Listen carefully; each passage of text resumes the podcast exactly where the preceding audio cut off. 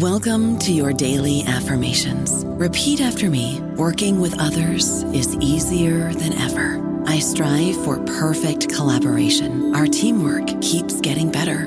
Yeah, affirmations are great, but Monday.com can really get you the teamwork you desire. Work together easily and share files, updates, data, and just about anything you want all in one platform. Affirm yes to start or tap the banner to go to Monday.com. Hello, it is Ryan, and I was on a flight the other day playing one of my favorite social spin slot games on chumbacasino.com. I looked over the person sitting next to me, and you know what they were doing? They were also playing Chumba Casino. Coincidence? I think not. Everybody's loving having fun with it. Chumba Casino is home to hundreds of casino style games that you can play for free anytime, anywhere, even at 30,000 feet. So sign up now at chumbacasino.com to claim your free welcome bonus. That's chumbacasino.com and live the Chumba life. No purchase necessary. Group. Void prohibited by law. See terms and conditions. 18 plus. Hello, everybody. This is Marshall Poe. I'm the editor of the New Books Network, and I'd like to tell you that we have a new and improved website. It has two new features that we think you'll love. One of them is a vastly improved search engine so that when you type in keywords, you'll get a bunch of episodes really quick. The other is the ability to create a listener account. And in that listener account, you can save episodes for later listening. So you can create a kind of listening list. We think these features are neat and we think you'll enjoy them. Please visit the site today. Welcome to the New Books Network. Welcome to New Books in History, a channel on the New Books Network. I'm your host, Michael Vann of Sacramento State University, but please call me Mike. For the past two years, I've been hosting for New Books, and I've had the opportunity to meet a number of my professional heroes, various scholars and journalists whose works I've admired. Today, I get to talk to, with one of my childhood heroes, professional surfer and top model Buzzy Kerbox. Like me, Buzzy Kerbox grew up on Oahu. Also, like me, Buzzy was drawn to the Hawaiian surf, where he had to deal with some of the issues of being a haole or a white kid in the islands. He's about 12 years older than me, and I remember when he burst onto the professional surfing scene in the mid 1970s, winning the World Cup in 1978. At that point, he entered my personal pantheon of sports heroes alongside Bruce Lee and Muhammad Ali. Just as his professional surfing career was taking off, he was discovered by the famed fashion photographer Bruce Weber, who launched his modeling career. In the early 1980s, Buzzy's face was internationally known when Ralph Lauren selected him as the lead for the Polo campaign. So I'm going to just throw a little self history in here. Uh, I also worked as a model in Honolulu in the 1980s, but obviously never got anywhere near Buzzy's success, either uh, in modeling or surfing. Um, but in 1985, I did get to do a shoot with Bruce Weber for Italian Vogue, and I was thrilled when I got to work alongside Buzzy in, uh, I think, the same year in 85. In the 1990s, uh, Buzzy and Laird Hamilton developed a new technique for riding massive waves. For those unfamiliar with surfing, um, it is difficult to understate the importance of Laird and Buzzy's contribution to big wave surfing. They really revolutionized the sport. Buzzy's life coincides with several key phases in the history of surfing the creation of pro surfing, the crossover appeal of images of surfers being used to sell a lifestyle, and the more recent innovations in big wave tow in surfing and foil surfing, as well as the revival of paddleboarding as a competitive sport. Buzzy has written a memoir called Making Waves, and it's presented in a scrapbook style, full of amazing photographs and engaging stories. Sitting down with the book is like meeting the bearded guy from the Dos Equis ads, you know, you know, the most interesting man in the world. So, aloha, Buzzy Kerbox. Welcome to New Books in History. So great to be here. Yeah, my pleasure. Yeah, and it's I'm I'm, thrilled. I'm I'm trying not to be too much of a frothing grom uh, uh, chatting with you, but this is this is a big one. Um, so Making Waves is part memoir and part history of surfing. Why did you decide to write this autobiography? Well, I took a, a writing class when I was in college uh, on Oahu, and uh, in the class they said keep a journal.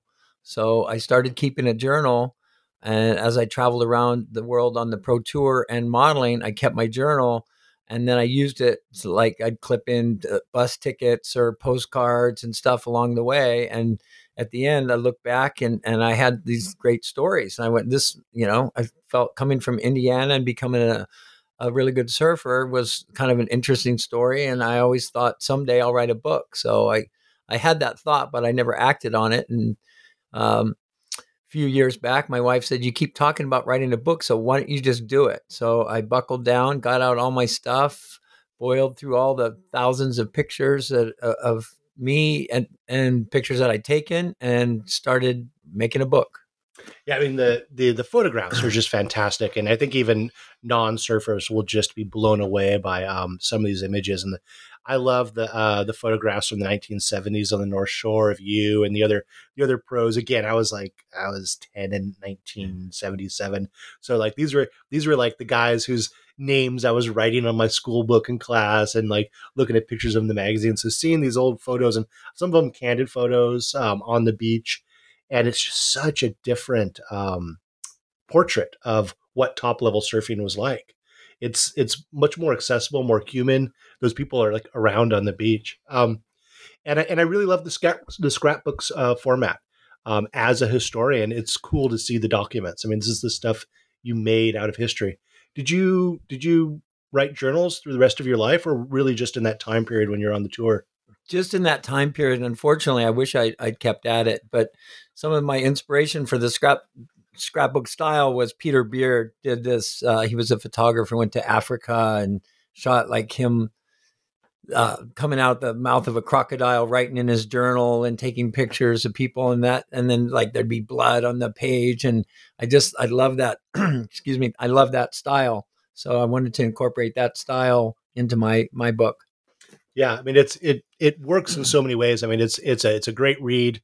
Uh, it's a it's a great coffee table book. Um, good good present for any holidays coming up. Any birthdays? Anybody out there? so um, the book is your life story, but it centers around surfing. Uh, the other day, one of my friends, Allison Dean, um, who just wrote an amazing book on women in boxing, and I'm going to get her on the the podcast soon. Uh, she asked me what surfing meant to me, and um, I was stunned, not so much by the question, but by my inability to answer it. Um, surfing has been a part of my my life and impacted me, uh, me in so many ways, and impacted so many decisions I made in my life. Um, often to the detriment of my career and my relationships, and definitely my savings accounts. Uh, once I got addicted to boat trips to the Mentawai Islands in Indonesia, um, so it's such a part of my life. I couldn't imagine me, Mike Vann, without surfing in my life. Um, and it was really sort of an unthinkable question. So now that said, I'm going to give you the unthinkable, the impossible question. What what does surfing mean to you? Like what what does it mean on like a like I don't know, maybe even sort of a spiritual level in your life?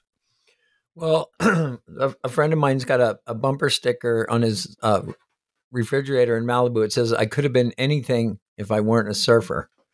but what happened? I I got hooked on surfing when I was ten it became the center of my life. It it, it became all I wanted to do. If the surf was good, uh, forget school. If the surf was good, forget work. I mean, the, when the waves were up, that's where I wanted to be. If I wasn't there, I was like sick in the stomach. It's like I'm, I'm missing a swell, and it just um, it's something that I I wrap my whole life around, and it, it's it's about being in the ocean and and and tapping into the energy of the ocean and the, the freedom you feel and uh, it just it's more than just a sport it's a lifestyle that uh, that I've lived and and my whole life has been wrapped around and decisions are made about what I'm going to do based on what the surf's doing. But this this almost didn't happen right? You uh you're not originally from Hawaii you moved to Hawaii when you were 11 but you did you come from another surfing place uh, no, I didn't come from a surfing place. I, I was born in Indianapolis, and in the summer we'd go to Florida on vacation. I just re- I remember one year we are in Florida and I saw a Beach Boys album cover. Where where we were, there wasn't really much surf, but I saw a Beach Boys album cover with surfing on it, and planted this little seed in my brain that that looked really cool. Then um, one day back in Indiana, my dad came home from work one day and said, kids, we're moving to Hawaii. And I just went, hallelujah. my my older brothers weren't quite as thrilled. They're like, well, I don't know if we want to go. Was, you know, I got my friends and but I was I was excited from the moment I heard we were moving there. And uh, I just I couldn't wait to do it. And I just thought in my mind, I'm gonna get there and I'm gonna go out and find me a pet dolphin and surf and live in Hawaii. It's just like I couldn't wait to go. So um, my mom was going to go out and look for a house, and I said, "Mom, I'll go with you." So I went with her. We flew to Oahu, uh, looked around, and found a house in Kailua. And we are at the time we were staying in a hotel at Waikiki, and I took a surf lesson, and that's when the hook got set. And I, I told when I came in, I said, "Okay, um, call call everybody, tell them come on out." She's like, "No, we we've got to go back to Indiana. You got to finish school. We got to sell the house. We got to do." I, I no, I'm not leaving. Just tell them come on out. We're here, and I I love it.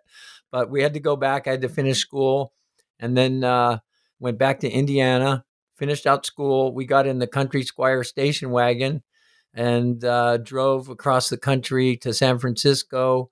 Got on the Lurline and sailed into Honolulu Harbor in Yeah. 1967. And for for those of you um, unfamiliar with the history of Hawaii, the the Lurline was the the main passenger ship between uh, San Francisco and Oahu. Um, my mom took it uh, in the fifties.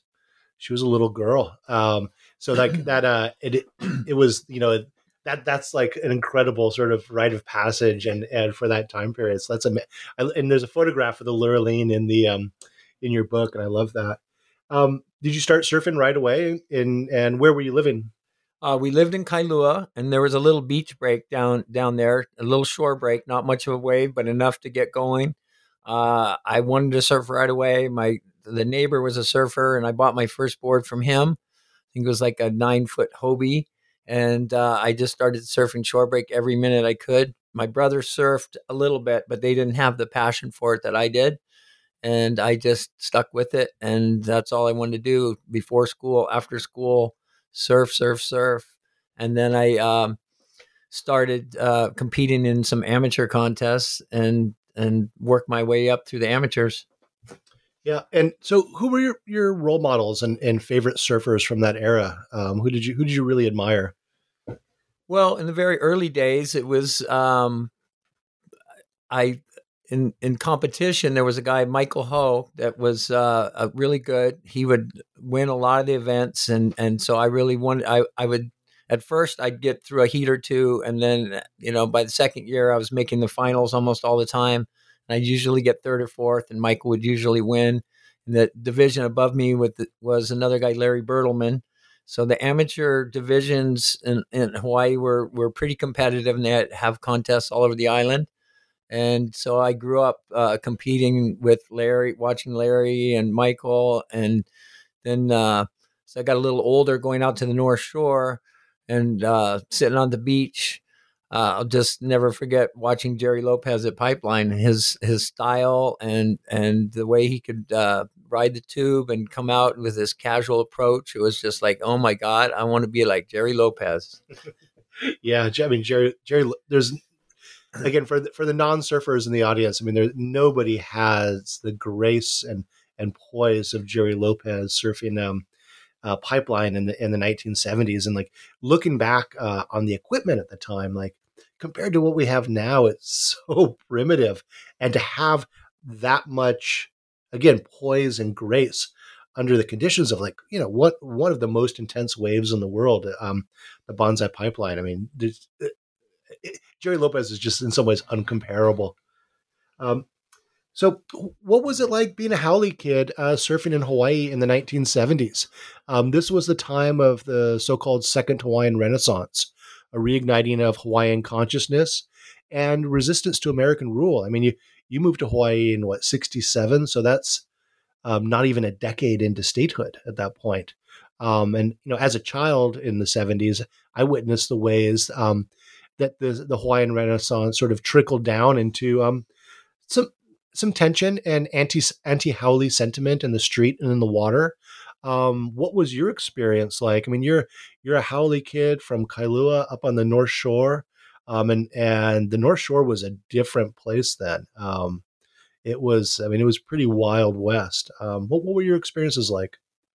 Well, going to school in Kailua, um, you know, there Kailua, there was a lot of haoles in Kailua. But once I got into Kailua High School, it was next to Waimanalo, so there was a lot of Hawaiians. And um, one day, of course, I got into a scuffle with somebody and was like, "Okay, meet after school, and we're going to fight." So uh, after school we met and uh, the crowd gathered around and this guy threw a punch and I dodged the punch and grabbed him and flipped him over on his back on the ground and he was winded and and the fight was over.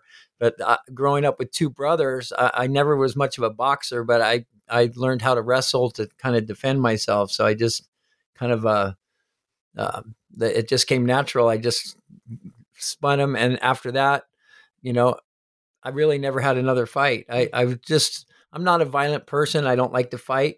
So uh, find a way to, you know, resolve things non-violently.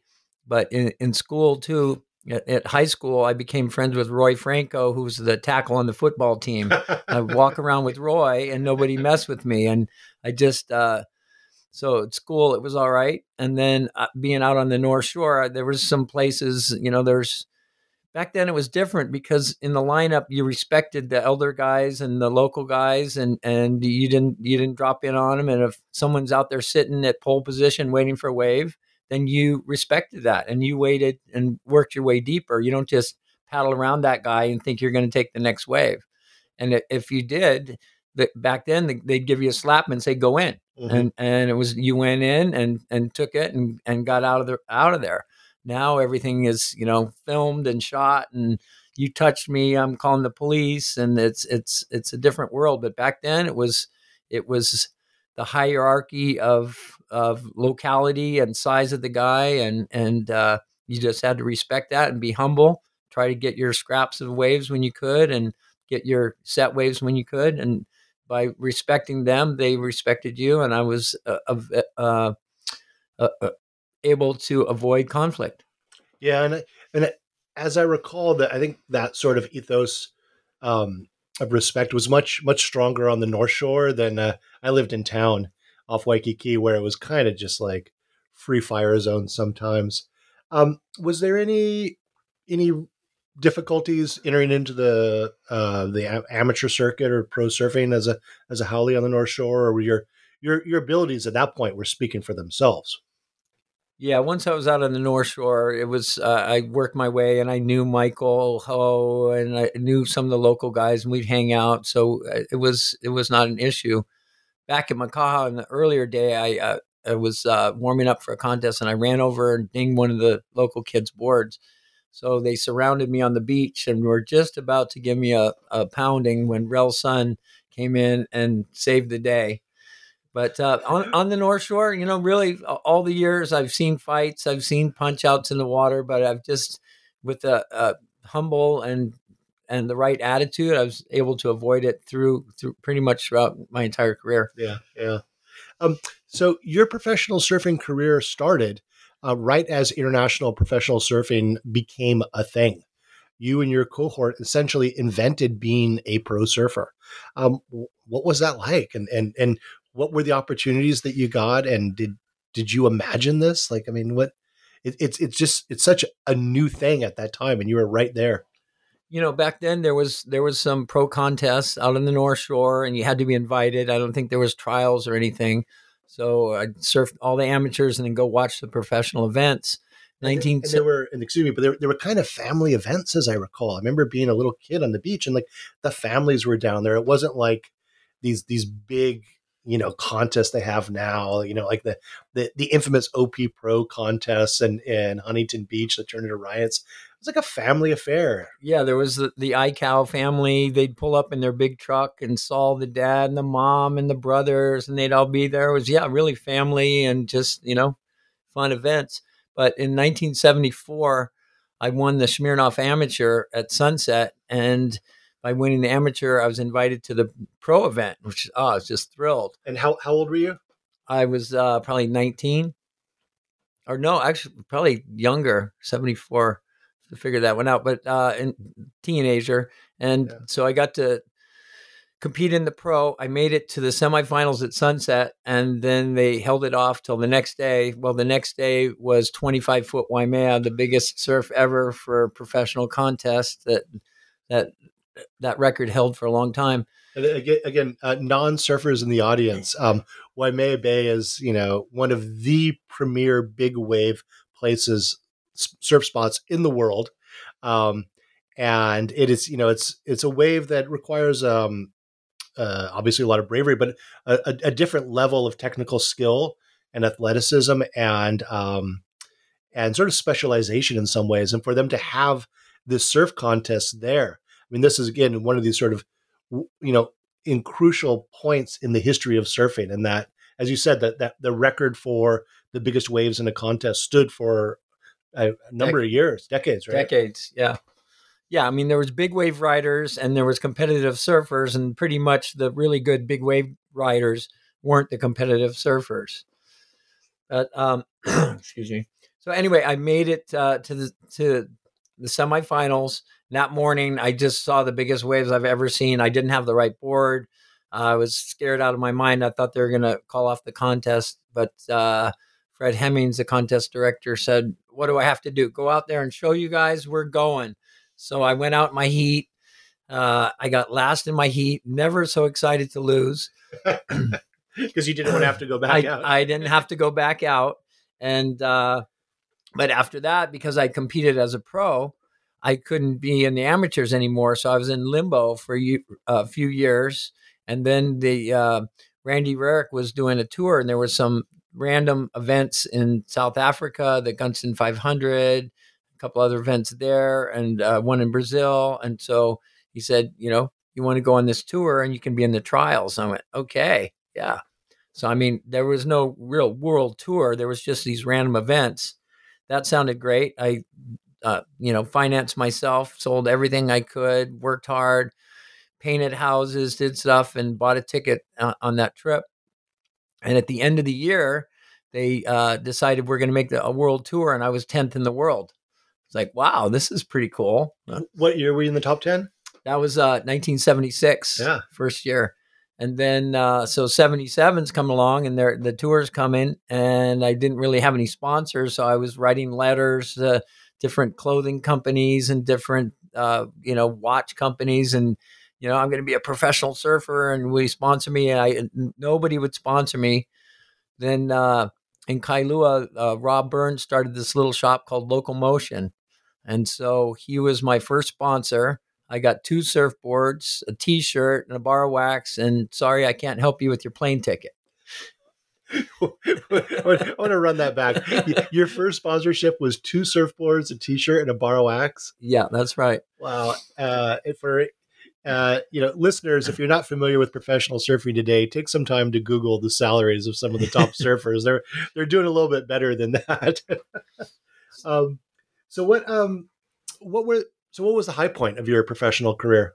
Well, then I went on uh, on tour and started going. I you know. Uh, placing in events and making enough money to get to the next one and and uh you know trying really hard but eh, a lot of the guys were just better surfers than me i was i was good but i wasn't as good as some of the best surfers in the world and so uh back then it was you had to catch three sometimes four or even five waves in a heat so paddling became um, I, I thought, well, what can I do? Like, if I'm a better paddler, then I'm going to have more chance. So I started paddleboarding, doing these local races at the Outrigger Canoe Club, and became one of the fastest paddlers in the world to help my surfing. So I had to.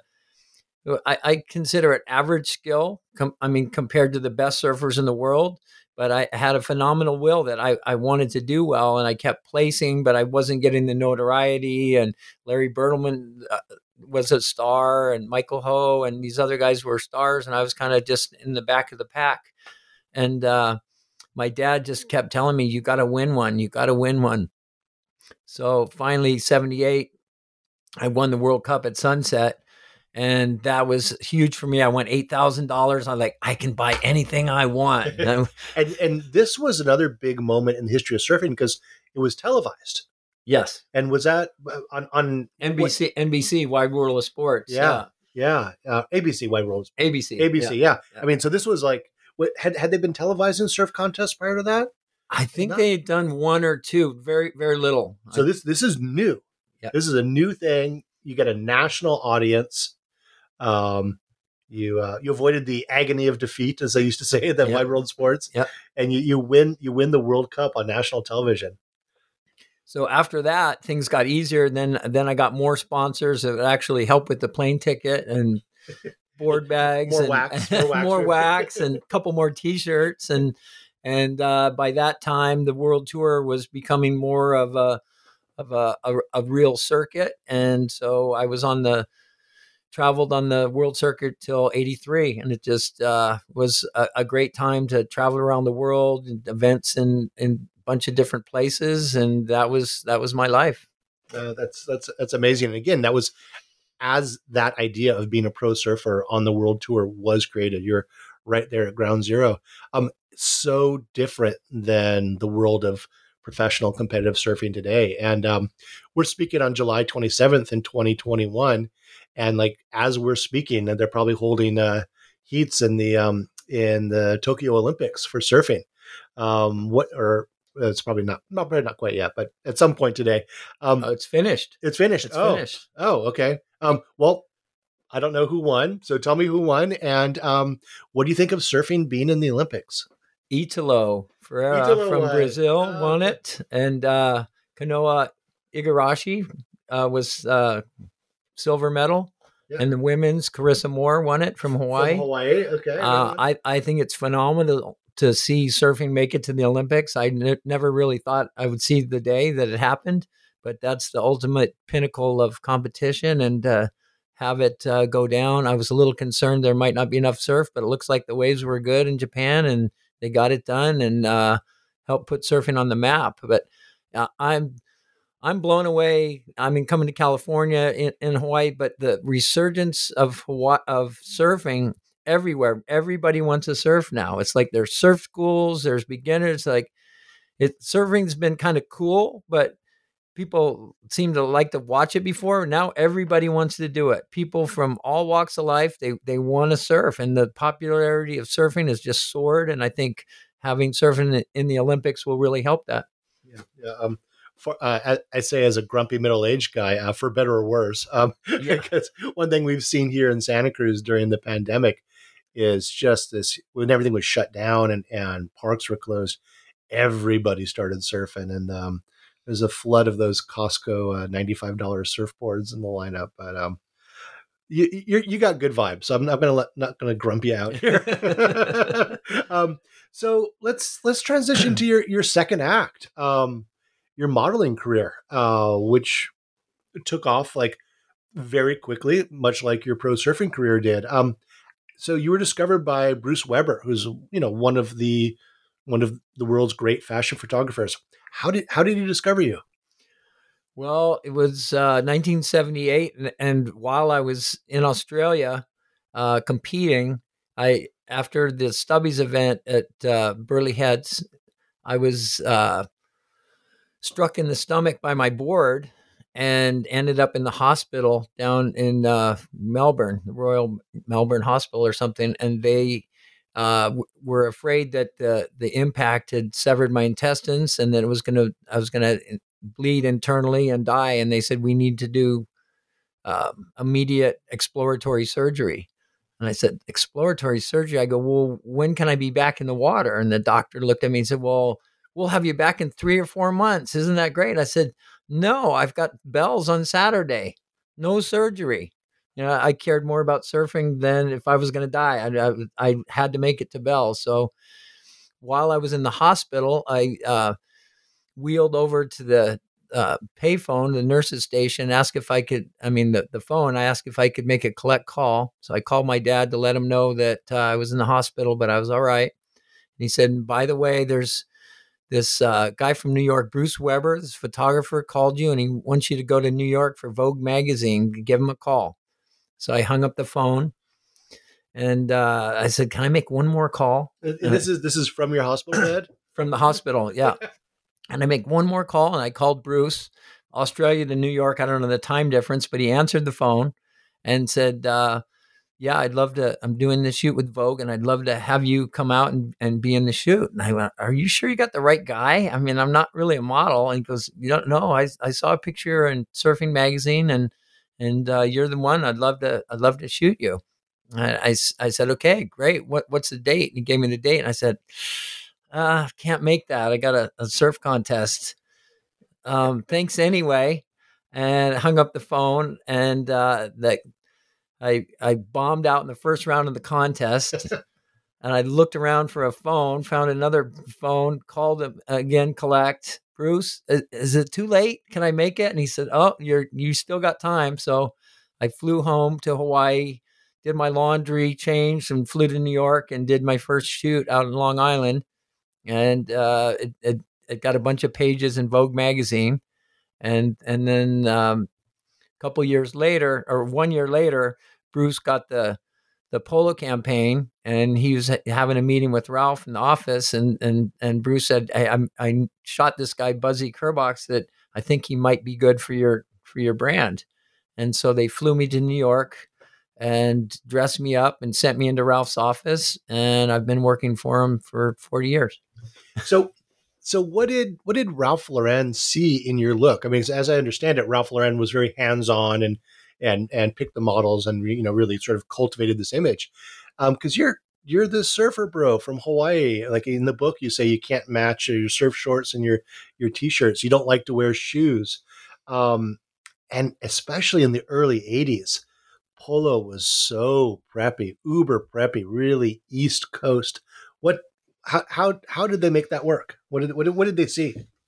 I'm not sure what they saw, but apparently I uh, have a resemblance to some of the Kennedys. So they there was a preppy Kennedy look, and when they dressed me up, I just fit the part, and I was it was kind of like being an actor. You know, you you get into the wardrobe and and you play the part, and I guess I played it well and looked like the preppy, and then I you know peel back and put on my shorts and flip flops and get out of there yeah, in in the book you note that they they would get annoyed with you because you weren't wearing the preppy clothes around. You're like back in your surfer attire, huh? Well, I had this strategy. I I loved their clothes, but I couldn't really afford it. So I was going, if I show up in other stuff, maybe they're going to go, well, Buzzy looks good, and why don't we give him some of the, some of our clothes? So I kept showing up in other stuff, and they're thinking, well, he never wears our stuff anyway, so why should we give it to him? so my strategy backfired and they never gave me well they were pretty tight at the end of a shoot it's like oh that was a great five day shoot. Here you go. Here's one shirt. Um so yeah you know I, mean, I, I again i was a kid. Uh, i'd been looking up to you as a surfer and then as a teenager i started modeling like a lot of a lot of um a lot of us in our social circle did in hawaii and um uh, I, you know, one of the high points of my modeling career is when I got to shoot with Bruce Weber, and I've um, I've got a story about him giving uh, him wanting to give me a haircut, but in the book you've got a good story about Bruce Weber again, who is at, at this point this is early '80s. He is he's one of the top photographers in the world, right? And he wants to cut your hair. And what so what happened? Well, we were in Barbados and we just did a just at the end of a five day shoot, uh, did all this great stuff. And uh, the last night we are going to be leaving the next morning. Bruce tells me um, I really want to do a GQ cover try with you, but we got to cut your hair really short.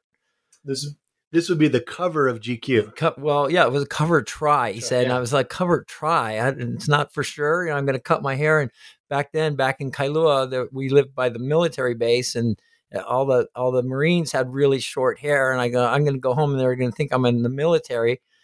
And uh, I is, just went, which is social suicide, by the way. and I just um, uh, I just I didn't want to do it. And uh, at that at that point, I guess everybody, you know, Bruce Weber was the star maker, and everybody would do anything Bruce said, and and I didn't. I just didn't want to do it, and I thought he would respect respect me for that. That I stood up and and held my ground. But as it turns out, he's never gotten over it. I called him to interview him for my book, and it was like 30 years later, and I go, ask him a bunch of questions. And I go, Well, Bruce, is there anything you want to say? He goes, Yeah, there is. I remember this time when I, I worked really hard with Don, Donald Sterzin to get you a cover try for GQ and you wouldn't cut your hair. And, and I went, I, I know, Bruce, I'm, I'm sorry. I, I've regretted that decision ever since. He goes, well, I hope you've learned a lesson, but it, I, you know, I think it really cost me a lot in my career because Bruce could have pushed a lot more, but that that uh, pissed him off, and he never got over it, and and it affected me. But at that stage, I just I didn't want to do it. It was you know looking back, that was how stupid could you be? But uh, at that point in my life, I just I didn't want to do it. I don't know about you, but I'm very busy and I don't have a lot of time to cook. That's why I subscribe to Factor. Eating better is easy with Factor's delicious, ready to eat meals. Every fresh, never frozen meal is chef crafted, dietitian approved, and ready to go in just two minutes. You'll have over 35 different options to choose from every week, including Calorie Smart, Protein Plus, and Keto. These are two minute meals. Factor meals are ready to eat and heat, so there's no prepping, cooking, or cleanup needed. They're flexible for your schedule. Get as much or as little as you need by choosing your meals every week. Factor is the perfect solution if you're looking for fast, premium options with no cooking required. Sign up and save. We've done the math, and this is important. Factor is less expensive than takeout, and every meal is dietitian approved to be nutritious and delicious. Head to factormeals.com slash NBN50 and use code NBN50 to get 50% off. That's code NBN50 at factormeals.com slash NBN50 to get 50% off. I, lo- I love it that decades later, Bruce Weber, the Bruce Weber, is still ticked off about that. That's amazing. Okay, well, here's my story. Um, so, and and this, and and I bet that there was some trickle down effect from that because this would have been about 1985. I was 17. Um, I was with Kathy Muller, um, and she got me a shoot with Bruce Weber and the Halekulani, and she said, "This guy's the star maker." Do whatever he wants. And they had rented this big suite and they're shooting us in the balcony. And I had, you know, surfer model hair. And uh, they had a whole team of stylists. And at one point, Bruce comes over and says, All right, I want to cut your hair. I'm like, Okay, what do you want to do? He's like, I want to shave your head. I'm like, okay. They took me in the bathroom, shaved my head, and then shot me on the Halekulani. I think it was for Italian Vogue. And he put me out of work for four months until my hair grew back. And like that was at the point where I could have made it. Um, and uh, Kathy Muller was just livid. And she, I was like, hey, you guys said do whatever, do whatever Bruce Weber wants. So maybe, maybe you made the right choice. I don't know. I mean, I, I wish I would have done it, but really look in reading my journals because I didn't really remember what I was thinking at the time. But I, at that point, I was I was becoming more famous from modeling and surfing than I wanted to be. I was like, I was getting a taste of it. Every airport I was in, every mm-hmm. plane, people were recognizing me from something, and it was kind of mm-hmm. scaring me because I didn't, I didn't like the flame, the the fame and and the notoriety that I was starting to get. Uh, it's like I, I kind of just want to be back in the shadows. I don't want to be, you know, that famous. I, I didn't like uh, the things that that came along with it. That's really interesting because because both professional surfing and modeling. I mean, you're you're selling yourself. You're selling images of yourself, and you you pulled back from that. That's that's really interesting. Yeah, I, I, had met some actors and some other people and watched their fame and how it affected them, and I just I I didn't want that. I just wanted to be you know be able to walk around uh, with no one recognizing me. Yeah, and, and and that kind of leads to sort of like the next act of your life is um, you you're back in Hawaii and you're you're phasing out of modeling and you you be become, you know, one of the island's great watermen with your surfing skill, with your paddleboard paddleboarding skill, and um, uh, high level windsurfing when that was really taking off. Um, in the book, you've got some really great stories about when you became friends with Laird Hamilton, who's you know, this very famous surfer who's been in a, a, lot of sort of breakthrough surfing celebrity in a lot of different um, uh, genres. Um, and you two would go on these paddleboarding adventures. Um, and uh, could you tell us about the, um, your trip to Europe and your your paddleboarding adventure in the uh, the English Channel, and then also in the Mediterranean? Well, Laird and I um, really hit it. I'd known him fr- from a young age because he used to live at Pipeline. He'd hang out, so I knew who he was and knew him a little bit. But uh, I really became friends with him on a GQ shoot that uh, Bruce was doing. Uh, Shaun Tomson and, and was on that shoot, and we hit it off and realized we at that point had a really strong passion for windsurfing and he had a place on Kauai and I went and visited him and windsurfed over there and, and we started uh, surfing and windsurfing doing stuff and we started doing some paddle racing together. And uh, in 1990 we paddled the Molokai Channel. Um, it's a 32 mile channel not very often paddleboarded. What's what's the the race wasn't a thing yet at that point. No, there was no race. The race came Yeah. um, several years later, and we decided let's let's paddle this channel. So we uh, went over and got dropped off at like six in the morning. We had no safety equipment and uh, some water and and and paddled across, and it was really windy, gnarly, strong current, and took us longer than we thought. We got across there. And so we had that under our belt. And then Laird was getting ready to go to Europe for uh, windsurfing speed trials. And and there was some longboard events in, in south of France. And so I was, let's go. I'll go with you. And um, since we're going to Europe, why don't we paddle the English Channel? So we we Laird, I remember he checked in 16 pieces of luggage. He knew the lady at the counter, and we 16 pieces. Of like she's like, Laird's like, you know, we got a bunch of pieces, so we had like four in the terminal, and she said, okay, Laird, sure, bring them on, and then. We just kept bringing them out of the van. 16 pieces. We got to, to Europe and we went and uh, drove around. We rented a little car. We drove up to to uh, Calais and scoped it, got the chart, looked, you know, studied the channel a little bit, and said, "Okay." In the morning, we're going, and we had this photographer Sylvan that was supposed to come shoot us, and in the morning he didn't show up. Uh, I mean, there's no cell phones, and you you just kind of had we had a message that to to meet us. He, ne- he never did, so we parked the little car and jumped in the channel, and uh, took six five hours to to get across there and we didn't really understand that it's the busiest shipping lane in the world. Yeah. and you're out there on paddleboards, which are uh, were you riding uh, stock or Yeah, twelve foot paddle So boards. Twelve a twelve foot paddleboard out there in the English Channel in the busiest shipping lane in the world. So twenty minutes in, we're we're doing fine. The, it was sunny and warm, and we're paddling across, and all of a sudden this freighter is coming at us. And we're like, oh my God, we're we're not going to make it across in front of it. So we turned back towards France, started paddling back, and the thing kind of turned its course a little bit. Now, so we're still on a collision course. So we turned to England and said, just head that way, hold our course, and the thing passed below us. And uh, there was other ships, and there's the uh, hydrofoils and all, all this stuff. We saw a lot of activity.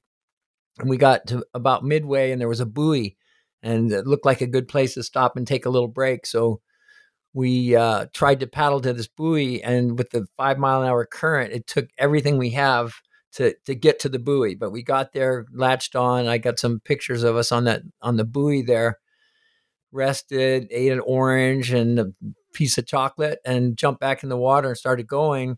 Wasn't long before this boat came up, and it was the Dover Rotary Club Lifesaver boat. And they pulled up with a megaphone and said, "We've been sent by the Coast Guard to come pick you guys up." They didn't know if we were like broken down windsurfer or stranded, or they didn't know what you know. What are these guys doing out in the middle of the channel paddling?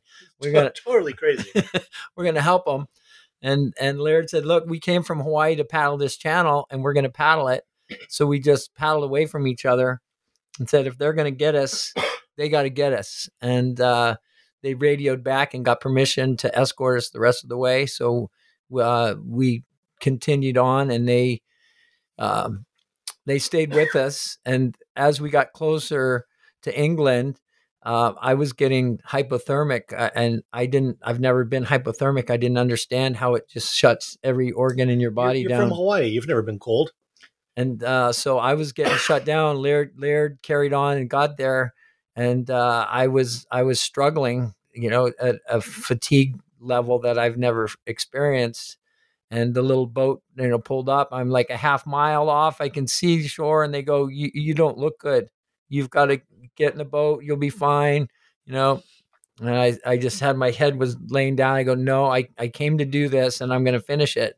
And I just kept paddling till I made it to the shore, got to shore, and I looked and these rocks covered with seaweed. They just looked like the most comfortable bed I've ever seen. I go, just let me lay down for a minute. I'll be fine. I just need to rest a minute. And oh no, no, you know that's that's when when hypothermia takes over and you don't wake up. But so they took us to the hospital, and uh, my core temperature was 88 degrees, and we had to warm up slowly over four hour period. And then uh, we got back on a ferry, went back and got back to our car and went back to Paris. so I mean, you you nearly died in this in this uh, crossing. I don't know exactly how low your temperature can go before you're taken out, but it was. This doesn't I- sound I good. was probably on the border. So of course, after that, you guys learned your lesson and um, aren't going to get into any other misadventures in Europe on your paddleboards, right? Of course, yeah, that was near death. So we're, we'll never do that again until Laird came up with the idea that he wanted to go to Corsica out in the Mediterranean and paddle over to Italy. And he's he had been out there on a windsurfing adventure. And I'm, we're thinking, well, the Mediterranean, there's not nearly as much current. There's no sharks. There's it's no just, sharks. it's Well, just. Wait, except for where was the world's largest great white shark ever uh, caught? We did learn that fact after. I, I had no idea there was any sharks, that, let alone like the biggest great whites ever. But uh, so so Laird had the idea, so we we got out there and uh, we we took a ferry with our car, got to Corsica, drove around until we came across this place, and we got out and looking looking around, and all of a sudden Laird jumps off the cliff and it's I'm just watching him fall, fall, fall into the clear water. I can see boulders, and he splashes into the water, and I, oh my god! And he, come on, it's good, come on, waving me on, and I looked around. I was, I guess I got to go, so I jumped it, and then uh, he goes, okay, tomorrow when we start our paddle, we're gonna start here. We're gonna jump off the cliff and then paddle. He's, yeah, that's the idea Instead of just walking instead off the of beach just like a normal person? Yeah, Okay. like a normal person. But when you hang with Laird, you know, he comes up with these ideas, and and you can't sway him from that. So the next morning, uh, we had a helicopter came from France to film it, and uh, we told we're going to jump off this cliff, and oh, that's great, that's great, and they got out there and filmed it, and and then they landed. And we are getting ready to go, and they go, "That was really good. Now we want to shoot it from another angle." That was, and we're like, "Uh, no, no, that was good. That's that's all you get. So we go back down, and our boards uh, were, were down by the water. Well, a gust of wind knocked my board over and completely smashed the tail. And it's a styrofoam that sucks water. So if you have any kind of open thing, it's just going to fill up with water. I went, oh my god, I guess we can't go. And Laird just grabbed it with his hands and smashed it back straight. And we happened to have five minute epoxy, so we slathered that over the tip and, and uh, And this this is before you've even started. before we've even started. And also, I had a camera. I had a little case on the on the paddleboard with my waterproof camera, and that had fallen into to the sea there, and it was about forty feet down. And just looking down, it's like, oh god, I guess I don't have a camera. Well, we just look over, and here comes a scuba diver. And so we wave the scuba diver over. He doesn't speak English, and we hand sign, uh, "Camera down there, get it." And the guy swam down, came back, handed me the camera, stuck it back in, and then we started our paddle. And uh, fortunately, I mean that that little waterproof camera was all we had to shoot with back then, so I was able to document and got some some good shots of the trip. And so we start we start paddling, and uh, the helicopter filmed us for a little while, and they went back and landed. And uh, we're paddling, and paddling, and paddling. This island is not getting any closer. So you- you're paddling from Corsica Fr- to to Elba, to Elba, where, yeah. where Napoleon was. Um, exiled. Yeah, you, you know why he he escaped? no, There wasn't enough Elba room. Sorry, it's one of my dad's favorite jokes.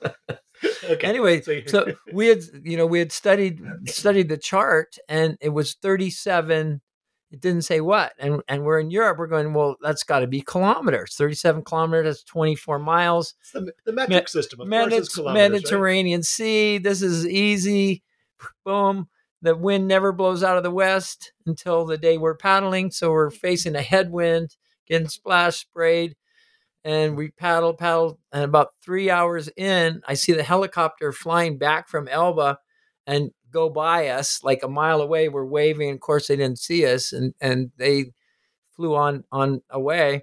And I'm thinking, well, they must have landed and dropped our passports, our clothes, and I had a. It was my 34th birthday.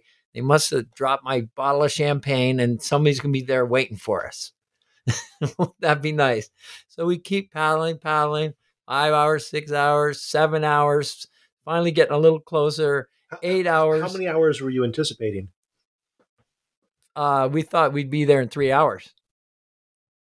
We arrived at dark in nine hours. Oh, jeez. and there was a little uh, boat ramp, and it was kind of a desolate little island. Work, walked walked up the boat ramp and up, and found these two little restaurants. I walked up to the first one. There's no.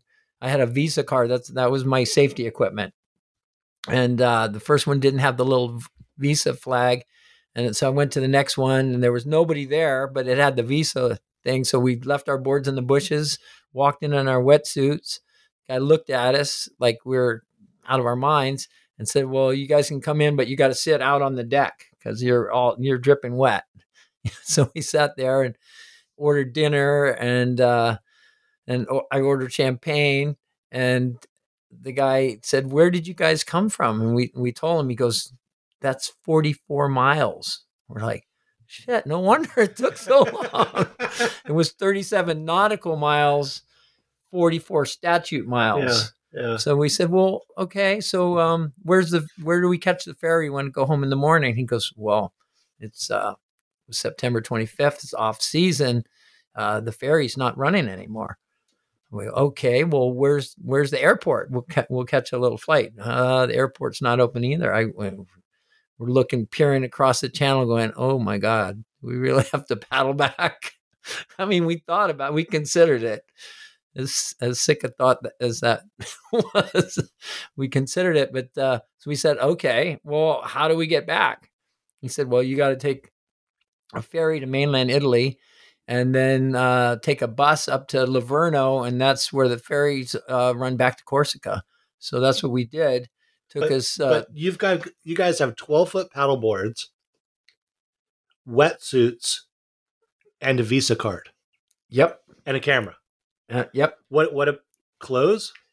Uh, well, I bought Shoes? I bought us a couple sweatshirts, and we went into a, a shoe store, and the mm-hmm. shoes were all like two, three hundred bucks. I mean, forget that mm-hmm. because I'm like, I got to buy two pair. Uh, no, I mean, we were on a tight budget, and I was like, no, I'm not buying that.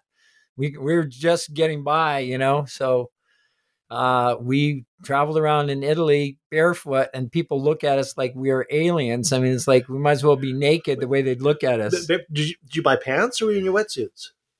Oh, just our wetsuits. No, just a sweatshirt. so wetsuit, sweatshirt, no shoes, and twelve foot surfboards, cruising around through through Italy. Yeah, Yeah, we got okay. on the bus. Our boards fit in the luggage compartment by about one inch, and so we got in there and uh, made it back to our, our car in Corsica. Took the ferry back to France and went and tracked down the guys and that left us. Like, where, wh- you guys left us? They said, "Well, we're running out of gas. We couldn't find you guys. We had to fly fly back." We got our stuff, and so we uh, jumped in the car and we are driving back to to uh, Biarritz and we're on this windy road in the you know country road. We're a couple hours out of Biarritz. We come around this turn and there's a deer in the road. There swerve. We kind of hit the edge of the deer and he swerved to miss it, but we still kind of caught the edge and flew off the road into the bushes. And it was just that was just in my mind slow mo. I thought, oh, we're gonna flip here, but somehow we didn't roll.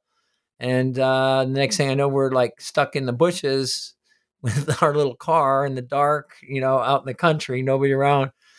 Fortunately, we had uh, not horsepower, but we had Laird power to help push the car back up the embankment, back on the road. Made it back to Biarritz, went back to the rental car place, walked in. I mean, the car was beat on every, the board smashed in the top, the deer smashed over here, the, the other stuff. uh, There wasn't a, a piece of that car that wasn't smashed. And we went to the ladies and said, we need a faster car. they gave it to us. well, I- I- admittedly, here here come two two top models. I mean, they're. I'm sure you guys get whatever you wanted.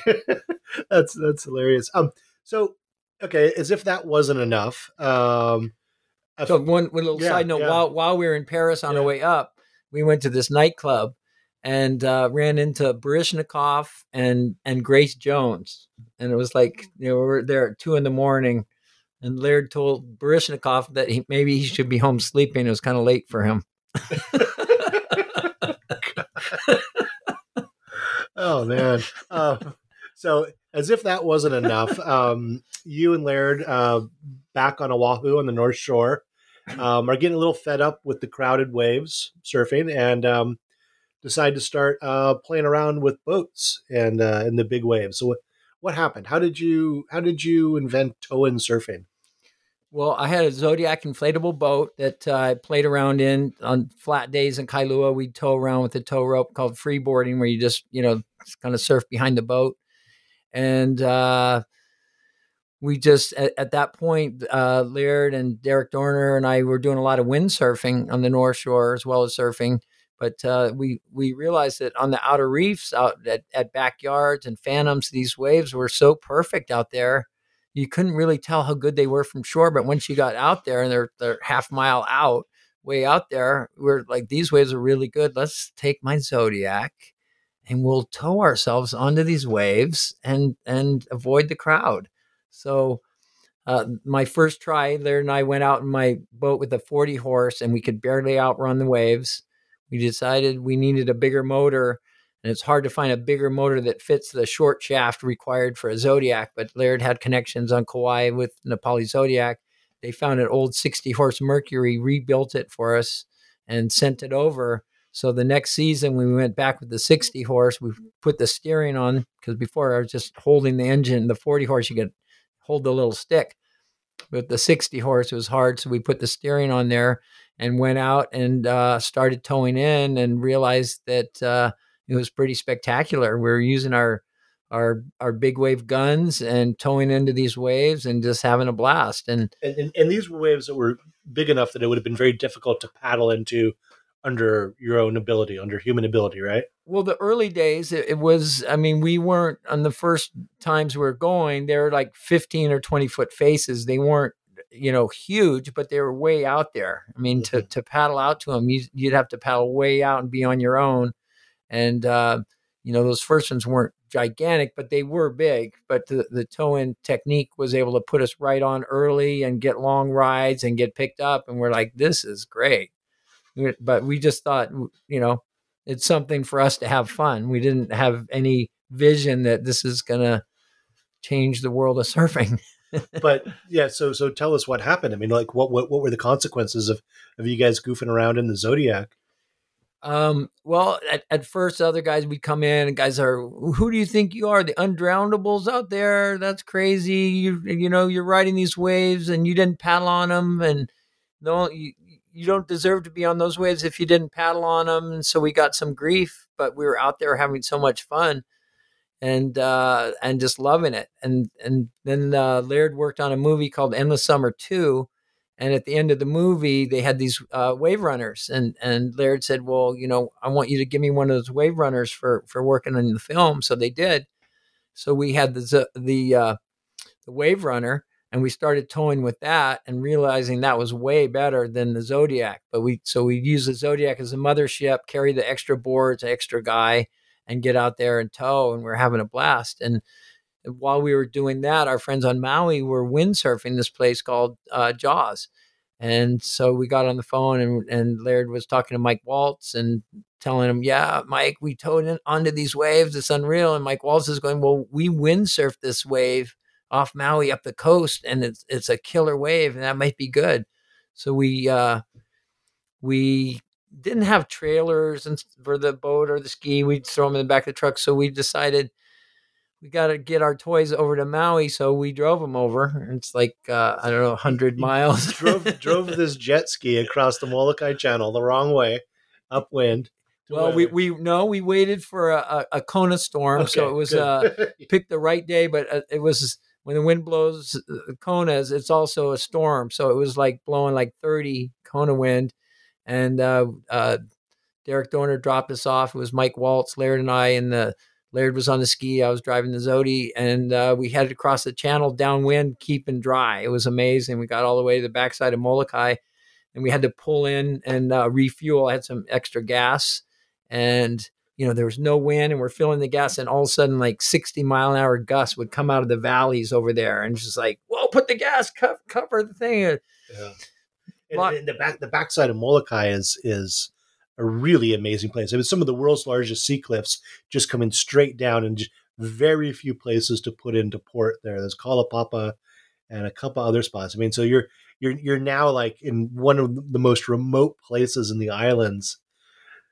You two on a jet ski zipping along. And so at one point there was this place I, I jumped on the jet ski. I wanted to go in closer and and uh, investigate, look at it. It's so beautiful there. It's incredible. and I went in, cruised around, maybe lost track of time a little bit. And all of a sudden, I just go, "Where's the Zodiac?" And I couldn't find him. And it's like, you know, four in the afternoon. It's getting late. We're on this remote island where it's like, so I just had to like go out and start heading down. And finally, I reconnected with them, and we made it to, finally made it to Maui, and then. um we took uh, the Wave Runner and the ski as the mothership and went out and and tested out the, uh, this place Jaws, and it was you know maybe 15 foot waves and tested it, and it was really good. And we're like, wow, this wave is pretty good. I wonder how big of waves this could handle. You know, we have no idea. And we realized later that it can handle as big as Mother Nature can send it, and there's been you know 80 foot waves written out there, and it's like the most perfect uh, big wave spot in the world. And so again, for the the, the non surfers in the audience, I mean this this revolutionizes big wave riding and, and brings brings waves that were deemed um, unsurfable that you couldn't paddle into into possibility of being surfed. And I think right now there's a documentary on HBO about um, uh, a famous big wave in Portugal and the way that they've uh, they've approached that. And they do a lot of tow in there. So The hundred foot wave, yeah, the Garrett McNamara story just came out on HBO. It's a five part series, and that's definitely worth watching. So so once again, you're right there at this this like crucial turning point in the history of surfing. Um, where I don't have too much more time, but and I, I mean, I want to note that you also did um, stunt work on films like Waterworld and um, and uh, what what else did you do? You did like a Uh, crazy in, Mountain Go- in God, in God's hands, God's I did the Hands. wipeout for that, and uh, and I did this Mountain Dew commercial. You know, when you go on these as a model, you go on these castings, and they go, uh, "Who will uh, boogie board off a fifty foot waterfall?" And usually everybody, I will, I can, I can. I said, yeah, I can do that, uh, and no one else uh, said, no one else's hand went up. So you went in as a model, Yeah. but then it became a stuntman. yeah yeah that was i hadn't done any stunt work really at that point and but you know i needed work and it was the you know i'd go on commercial castings and oh there's this mountain dew commercial great so i go in on the casting and then that was the request boogie board off a 50 foot waterfall so i ended up uh, scouting it out and and went and did it and it was uh, you know at one point i went and looked at it and we dove the bottom and i go okay i'll go from here and so two weeks later, I'm back up on that spot looking down over the waterfall, and there's cameras all set up. And I was like, shit, did I really say I was going to do this? this looks pretty gnarly. And then you had to, and then in the countdown, it's like, I, I, I got to go. So I had to dive off with the boogie board and then pitch it at the last second and just sort of do a sprawly dive into the, to the water and uh, I had to do it three times. And then after they wanted more, oh, this is great. Another angle. Uh, that's all I got.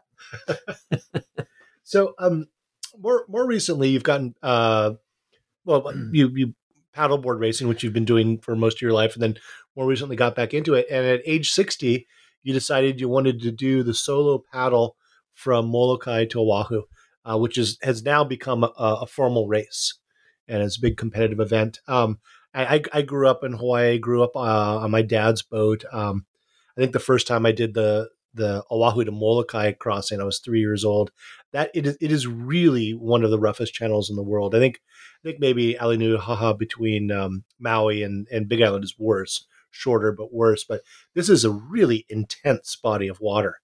And at age sixty, um, you're going to do the race. So what what what motivated you? And and um, also um, tell us can you tell us a bit about that race, what it's like, and why it's so intense, both physically and mentally. Well, it's it's like a marathon for surfers, um, you know, to to or paddlers, and uh, it's something that I had done 13 times already solo, and and the, the last few years I had done it as a team where we take turns, and I, you know, it's like when I was closing in on 50, I wanted to be fit at 50. So I started working out and, and tried to be, by the time I hit 50, I want to be in good shape. And so I was in, at 50, I was in good shape, but then, you know, into my 50s and moving on. And then I, I, I set it as a goal to help myself really focus on training hard to, to be in top shape. And I went solo at 60 and it, and it had a ring to it. I thought, Solo at 60, yeah.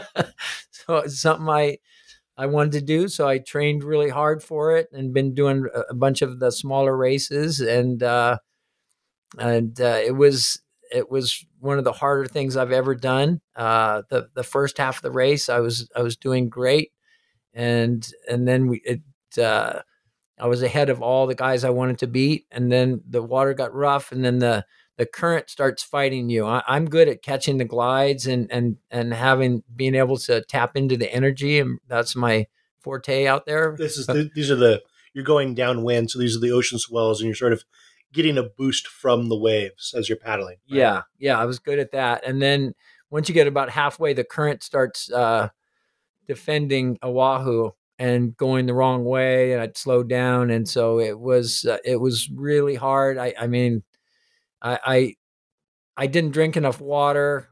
Stupidly, I had my CamelBak. I went to change it halfway, and it was still like half full of water. And oh god, I haven't been drinking. And once once you get to that point, it's hard. But I was still a couple hours out and already tired and and you know could think of a hundred reasons why I should just quit and uh, you know thinking of oh what would I say and I just went you know I've been pushing people to to get off the couch and stay in the game and and and set a goal and go for it so I went for for all those people I've got to finish so I just buckled down and fought the current and fought it and uh, the my uh, my rival Jeff Chang was uh, had passed me and pulled ahead, and I knew I wasn't going to get him. But I go, I've just got to finish.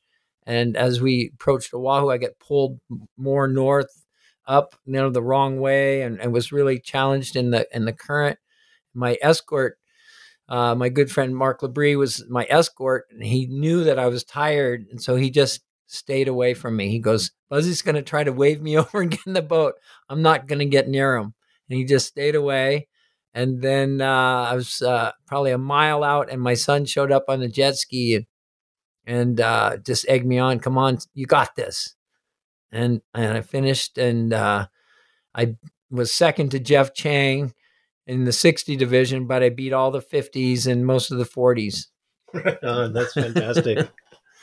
That's great. So, um, the book is also a lot about friendship, and um, you know, paradoxically, surfing is a solo sport. Um, you know, one person on a wave doing their thing. I mean, it, it has a communal aspect and all being a part of the tribe, surfers, and so forth. But for me, I always um, really liked uh, William Finnegan's uh, memoir "Barbarian Days" that won the the Pulitzer Prize for memoir uh, about surfing, and he describes um, you know being a being a haole kid in Hawaii and and finding solace in, in in surfing, getting away from all the troubles on land. But your stories in the in the book are, are so much about community, the friendship on the beach, um, then especially with the big wave riding and and what you guys are doing with the tow in. Um, there's a lot more of uh, bonding. Um, can you reflect on the relationship between friendship and uh, and surfing?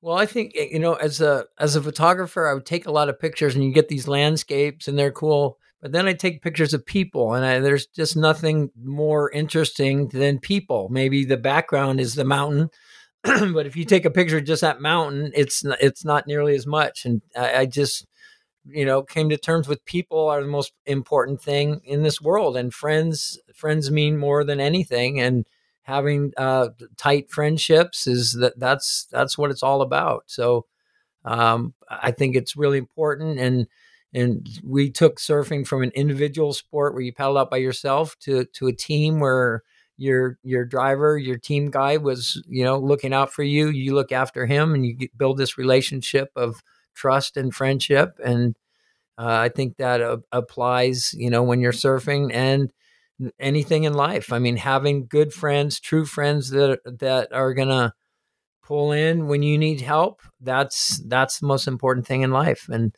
and you know I'm on on this book tour right now, and I'm going around and I'm meeting some old friends and uh, seeing seeing old friends and meeting new people, and that that's uh, that just means the world to me. Yeah, and there's there's some really nice uh, sections at the end of the book where you talk about the importance of family and uh, and and so forth. Um, and there's some nice words of wisdom. Um, what you know, what have you learned from your life in the ocean? What can you, what do you want to impart on to people? I, I mean, what the reasons I wanted somebody just asked me the other day, why did you want to write a book? And I said, well, I, I wanted to entertain people and I want to inspire people. And so I think some of my stories are pretty entertaining and also the message that that I hope comes through is inspire people to set goals and go after things in life and your friendships um, mean more than anything and and I wanted to to try to get that across in an interesting way. Yeah, that's that's really nice. Um, so where can people find a copy of Making Waves? Well, right now the only place you can find it is uh, in my truck or on my website. uh, it's buzzykerbox.com and it's just you know my website is is me at home uh, signing books and sending them out priority mail. Um, so that's uh, it's this has been a personal project and it's uh, it's very grassroots. It's you won't find it on Amazon. It's just my story. It's a personal story with a personal message, and and you just can get it from me personally. And I've got 400 left, and when they're done, they're done because I don't think I'm going to order anymore because it's uh it's uh it's been an adventure and uh, I've loved it, but I'll probably move on and, and do other things after this.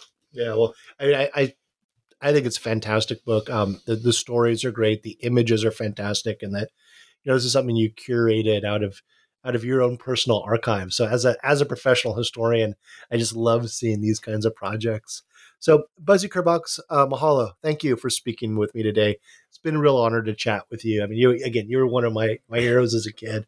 That's fun to hear. And, you know, traveling around and people, are telling me I had your picture on my wall when I was a kid, this and that. I, I mean, did, I when. I was doing stuff, I, I, had no idea who saw anything I did, or you never know. So, you know, I'm out there meeting people that that knew of me, and uh, it's really fun. It's exciting to to get out and uh, rub shoulders with everybody out there, and and that's why I called this this my book tour, taking it to the people. Fantastic. Um, uh, by the way, uh, New Books listeners, uh, there's a few other podcasts I've done on the history of surfing. Uh, interviewed Scott Laderman on his book Empire and Waves: A Political History of Surfing. I also chatted with um, Chas Smith uh, about his. Uh, he's sort of the bad boy of surf journalism.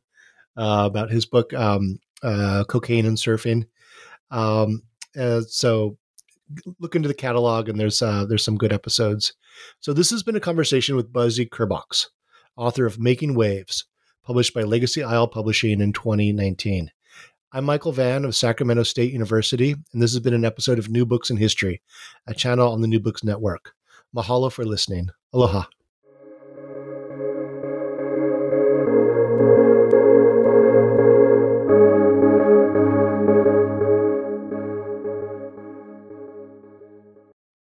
Hello, it is Ryan, and I was on a flight the other day playing one of my favorite social spin slot games on chumbacasino.com. I looked over the person sitting next to me, and you know what they were doing? They were also playing Chumba Casino. Coincidence? I think not. Everybody's loving having fun with it. Chumba Casino is home to hundreds of casino style games that you can play for free anytime, anywhere, even at 30,000 feet. So sign up now at chumbacasino.com to claim your free welcome bonus. That's chumbacasino.com and live the Chumba life. No purchase necessary. Group. Void prohibited by law. See terms and conditions. 18 plus.